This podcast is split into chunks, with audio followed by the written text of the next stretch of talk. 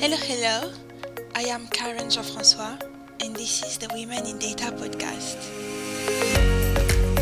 Join me every other week to hear data professionals discuss how data is used in various industries, get inspired, get your fill of tips to help you overcome challenges on your career, and feel great. Let's get straight into it.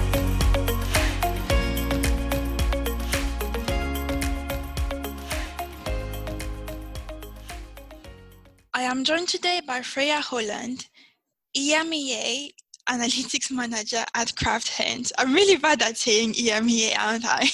In this episode, um, we will focus on um, career ownership and growing confidence. Freya will share how she went from a graduate to an analytics manager. Freya, I have this really funny story about when I was at uni. There was um, a girl from my, uh, I want to say my class because it was just like eight of us really. Everywhere she was going, she had a bottle of Heinz ketchup in her bag, and we would go for lunch. Really? Just, yeah, we would go really? for lunch, and she would just randomly take it out and then start pouring it on her food. That was the weirdest thing ever. That's like um, we did an Ed Sheeran campaign. I'm not sure if you saw that, and he he employs someone just to carry Heinz ketchup, and like he, and then around around EMEA we had um, we set like the marketing campaign set up these glass box, uh, boxes with ketchup in, like Heinz Heinz tomato ketchup, saying in case of Ed Sheeran, that he's like obsessed with it. So yeah, he she sounds similar to him. totally, totally. Um, today we're going to talk about career ownership and growing confidence. But before we jump into that, could you tell us a bit about your role and responsibilities at Kraft Heinz?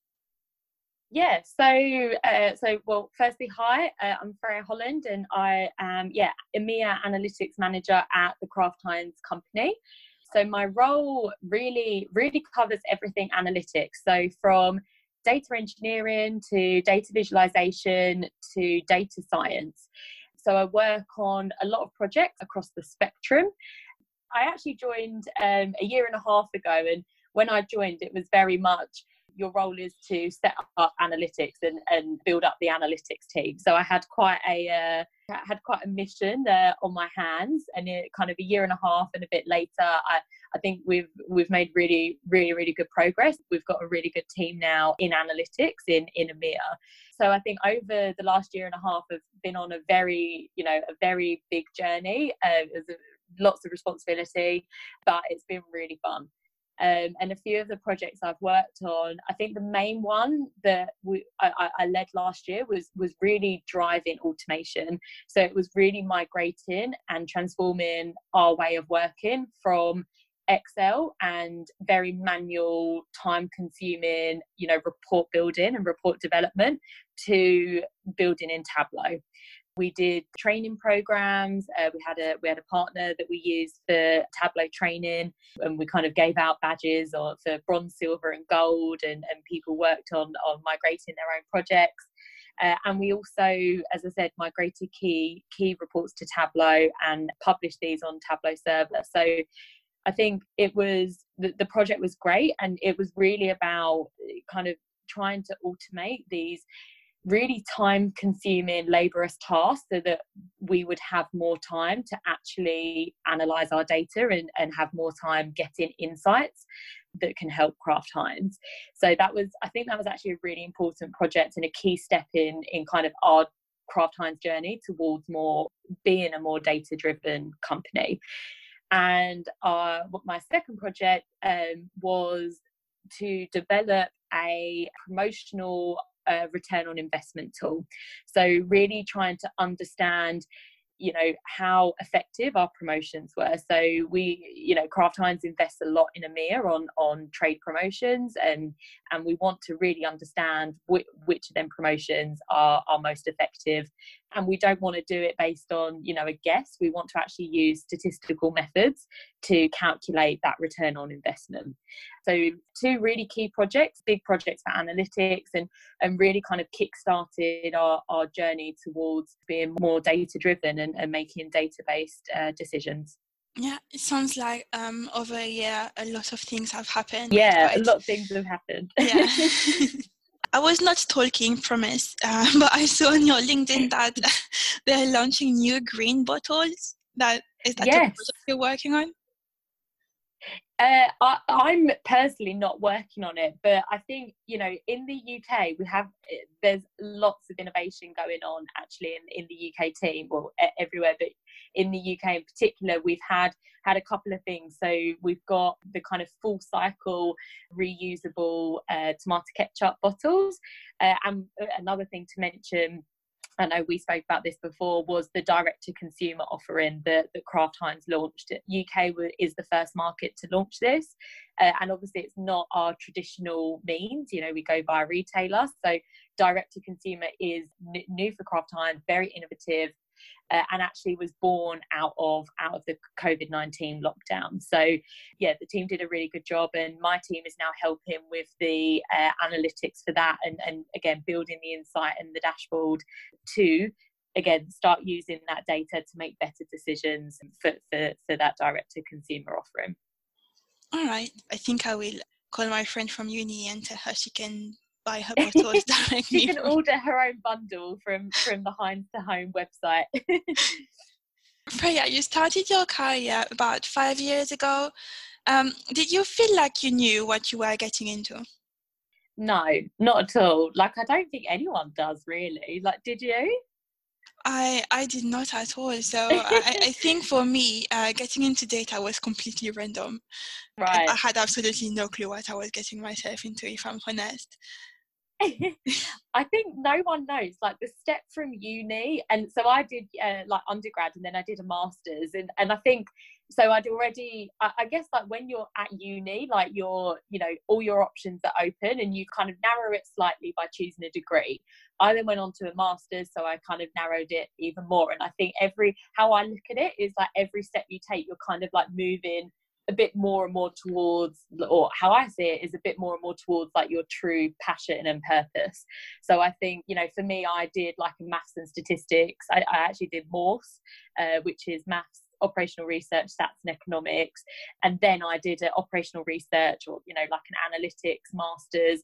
So I, I kind of knew i really liked that field and that was what i wanted to go into but i would never have known you know the the roles and the stuff I've worked on, I would never have known I was going to do that. Like if I if I went back five years to my masters. So um, yeah, I, I think I've always had a passion for data and for analytics, and I think each kind of step I take or each project I go on.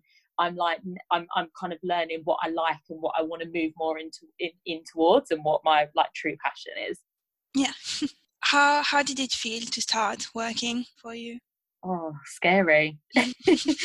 So uh, i joined a like analytics grad scheme at um, one of the big four so like a multinational um, like huge company. I was one of a, a thousand or, or, more graduates like it was that you know there was loads of us and i think you know the saying is you're a small fish in a big pond and and that absolutely was the case. And i found it really challenging like i found it really difficult um I think I I definitely learned a lot, but I think that actual work environment it was very competitive. You kind of had to, you know, you had to really kind of push yourself to get put on projects. Um, you know, you're constantly compared and graded against lots and lots of people, and um, it, it's hard. It's really hard. And I think, like together with with projects I was on, I just felt like it just didn't fit me uh, honestly and, and what i had it and i think or what i wanted and i think the effect it had i, I started to lose confidence. I wasn't particularly happy. We you know we had to travel a lot as well and some people love that like it absolutely suits them but for me i just knew actually it, it just didn't suit me and i just didn't i just didn't enjoy it at the beginning and, and i found it really hard. I found it really challenging. Yeah i didn't think i would like traveling either Sounds like uh, no. just putting some extra hours going here and there and then missing your home after. Yeah, yeah. So, what happened next? Did this have an impact on your mental well-being? Uh, what did you do about yeah, it? definitely, yeah. definitely. Like I think I I was in hotels kind of Monday to Friday. I, have always known I really, you know, really enjoy like retail and FMCG, and I wasn't necessarily in that field or working in that field, and I just I just felt unhappy, you know, traveling, not doing what I knew I was I was good at and wanted to do. And I think it does. You, you kind of lose confidence with that competitiveness as well. And it, I, I think it, looking back, it did affect my kind of mental well-being. So I I met a lovely um, recruiter for who then went on to to found uh, Women in Data. Started speaking to people, and I reached out and I, I started to look at what are my options. And I think I think I've learned if you're not happy, it sounds horrible, but no one's going to do anything other than you. Like you need to change yourself and you need to change the situation. So, so that's what I did, and I started looking at areas and options that were more suited to what I wanted to do and what I was interested in. And that's where with Rachel we found the the next company, and I and I moved on and worked at Ubiquity you said something really interesting here. That is if you're not happy well it's just you who can change the situation. So mm. no one else is going to change it for you. And I, I think it's really powerful to actually realize that even as you said it's pretty awful and horrible. But it is the truth. But you know when you said okay so you looked for something that fitted you more did you have to go through a process to understand okay what would be what you like to do, or is it something that you knew already?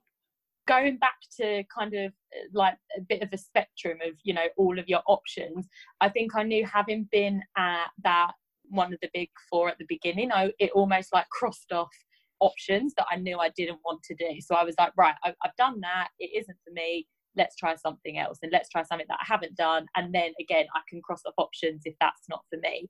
I think you know, at, like even at Kraft Heinz, like we're Kraft Heinz is very big on ownership, and I think actually looking back, kind of my reflection and also looking forward is you have to own your career. I can't say that enough. I think if you're if you're not happy and or you know where you want to get to, as one of my friends has said before, like if not you, then who? Like who? No one else is going to do that for you. Like you really need to take control and own your career. And if you know something isn't working for you, then then you need to change it. And I think similarly, if something is working for you, then you need to you need to take control and say right how can i further progress in that field is it more training or you know is there a is there a promotion or a role that i want to go for that gets me deeper into that field it, it works both ways but i think at the crux of it it is owning your career and knowing and having the confidence, which is also quite hard to do, but having the confidence to do something about it and, and make that change. When you moved to Ubiquity, then what happened?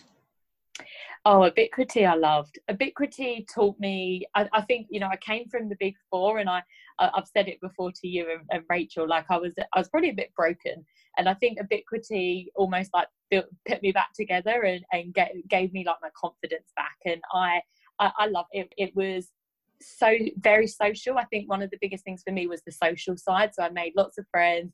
It was really fun, really social.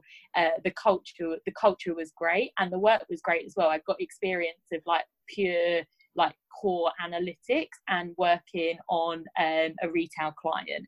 For me, it was like the best of both worlds. And over the time I was there, I really built up like my confidence and I, I kind of got that buzz again of, of like, oh, this is what I want to do and this is what I really want to want to follow and go into. I think what I guess kind of over time what I started to notice was I I want to just go further and I want to be stretched more and I want to be pushed and and really to take on kind of op- big opportunities and, and almost be like dropped in the deep end a bit. And I felt like where I was, I probably wasn't getting that, you know, push and, and stretch. So it was really it was actually a really difficult decision, but I did decide to to move on. And I think one of the biggest like one of the hardest parts was was kind of lose you know kind of leaving that social comfortable culture that I I'm, I'd made so many friends and I think yeah, it was it was difficult, but it was it was the right thing to do, and I'm I'm I'm glad I made that decision now. Yeah, so that that's you making two big decisions. So one yeah. from, from going to feeling not feeling great, so not feeling happy, and then being in a place where you're actually happy because you have friends, you feel comfortable, the culture fits you. Um, yeah. I, I think also it's really important to to work in a place where the culture works for you. Which of the two decisions do you think was the hardest to make? Uh, le- leaving Ubiquity because I think my first role it was I, I was unhappy. I, I was like I, I, can't do this. I want I, I need to move on. That it was a no brainer.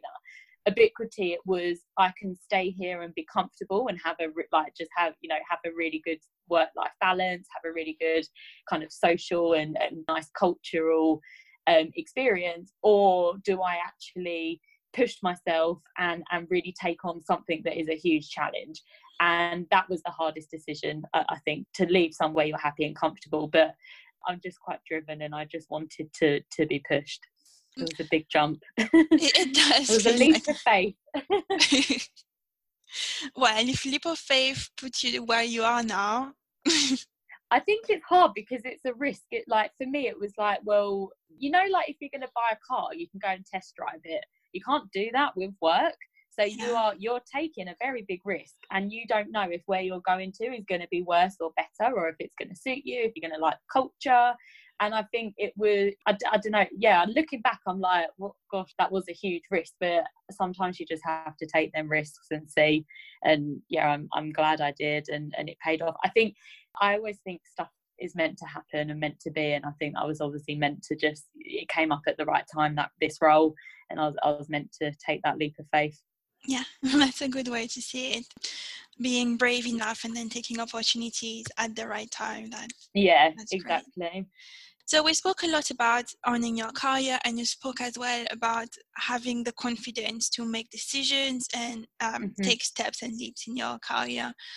Do you have any tips to to grow confidence growing confidence is hard. I i think like you can probably read a book and can hear tips but it is it, i actually generally think it's really hard. Like i don't know if you if you find that as well but it's difficult. And i think there are things you can do but I, I think it takes time. And i think little things you can do here and there can help j- just help kind of build it. But a bit like what i said about being at ubiquity like over time things change and I and I grew it again. And I think the biggest thing to know is it probably won't happen overnight. It just takes time and there's little adjustments you can make to help build your confidence up. So I think in terms of these little tips, like one of the biggest things I did that isn't even to do with work, it you know, as in my personal life, it was to come off social media. Every time I went on social media, I never came off it feeling positive ever. I think I always came off feeling like, oh, I'm not skinny enough, like I haven't haven't I'm not traveling enough, like I haven't got this perfect life. Why am I tormenting myself with this? Like let's just let's get rid of it and come off it and just focus on my life and and not have that kind of negative influence. So yeah, that that was one of the biggest things that I've probably done, and I did it at the start of the year, and I, I haven't really looked back to be honest. And I'm really glad that I made that that I came off. I think one of the other things, and this actually came up at the Women in Data conference last year. I, I, remember was I remember one of your your speakers was saying about you you almost need like a you need like a, a board of directors for you personally, and that has stuck with me like ever since.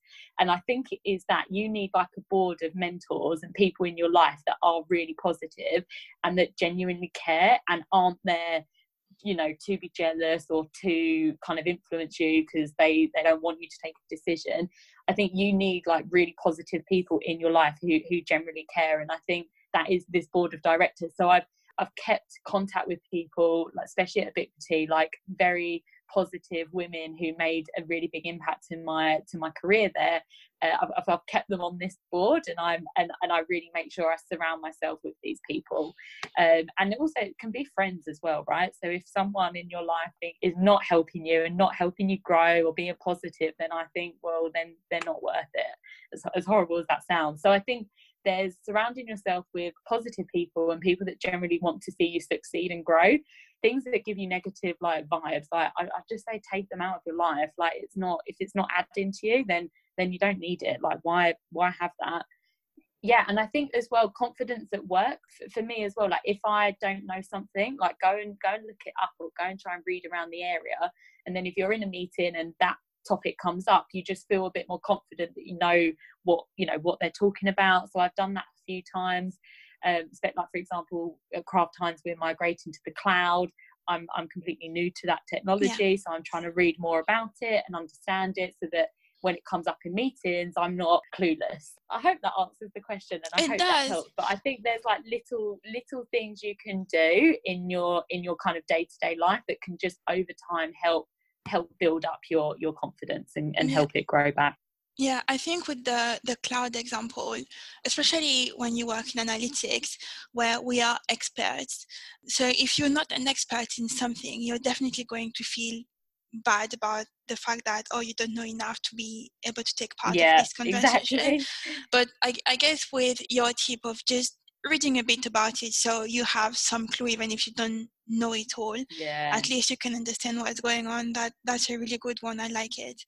Um, getting off of social media is a really funny one. Uh, I, I do make a point of not being on social media and when i started the podcast my sister was telling me, Karen, if you want people to listen to the podcast, you have to be able to be on social media, show things, etc.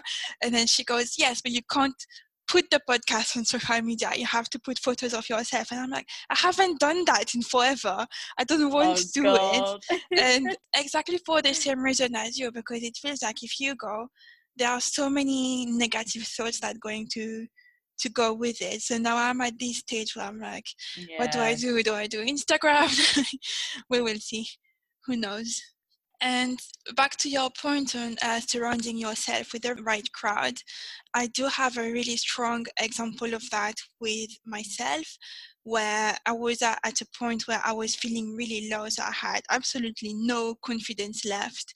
And I met Victoria Pike from MenCap, and there is actually a podcast episode with her if you want to listen to it. She told me, Oh, Karen, you spend too much time focuses, focusing on your weaknesses. You should focus on your strengths. And I think that's something that was so powerful that from one day to the oh, next, I, I just changed completely the way I was seeing myself, my work, because it was very much me being, oh, I'm not good enough on this, this, this, and just yeah. completely forgetting what I was good at, and that changed a lot uh, with my confidence. That's I'm lovely. actually doing a Women in Data podcast now. I would have never done that before.